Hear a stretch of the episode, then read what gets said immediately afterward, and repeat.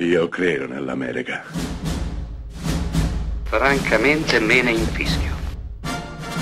Io sono tuo padre. Anna Nishimasa. Rimetta a posto la candela. Rosa bella.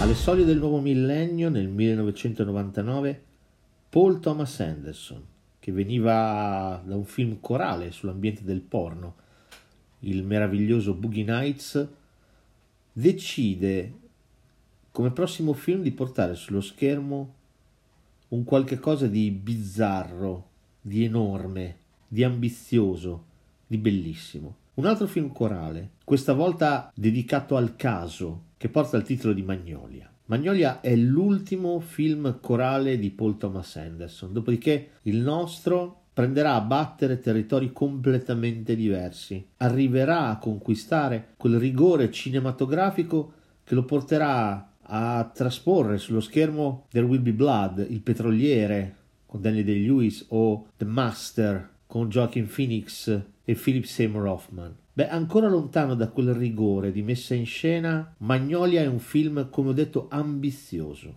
Forse per qualcuno potrà essere anche un film furbo, eppure, grazie ai suoi protagonisti spaesati, intontiti quasi, che si muovono in una Los Angeles di fine millennio senza uno scopo, senza una direzione, senza un significato, resta uno dei film più interessanti per chiudere il 1900. La trama praticamente non c'è, sono micro storie che si intersecano, si incontrano, si scontrano, si completano. I protagonisti sono la vera forza del film, dal malato Jason Roberts a Philip Seymour Hoffman, infermiere dolente ed empatico, Julianne Moore, moglie schizzata e distante, Tom Cruise, uomo tutto d'un pezzo che fa corsi di automotivazione dedicati agli uomini per ritrovare la loro mascolinità. John C. Reilly, agente di polizia capace di soccorrere, di aiutare, uomo con un'anima. Magnolia è un film costruito sul caso e che racconta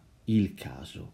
Il caso, il destino, qualche cosa che avvolge la vita di ognuno di noi e può determinarne le svolte fondamentali svolte che possono riguardare la morte di un genitore, la catarsi di una tossica o una pioggia torrenziale di rane.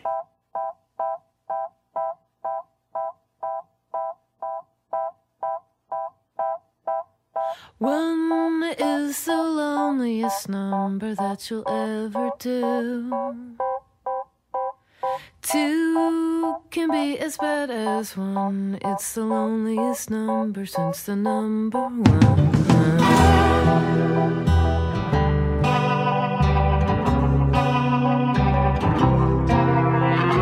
No is the saddest experience you'll ever know.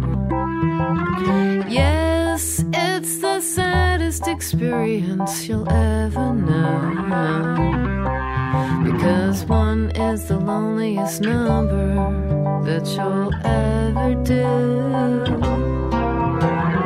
One is the loneliest number that you'll ever know.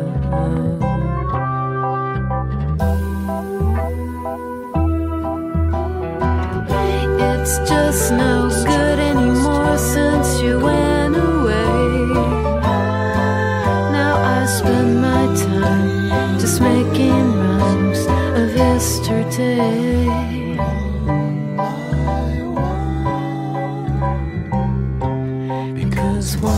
is the loneliest number that you'll ever do.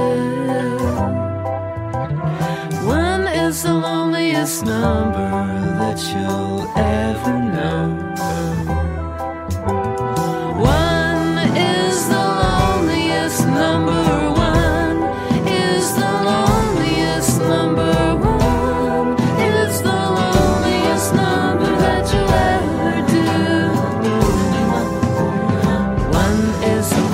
this number much, much worse than two.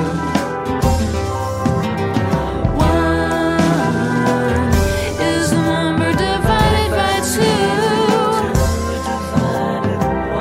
Decided to bring down the curtain one thing's for certain. There's nothing to keep them together.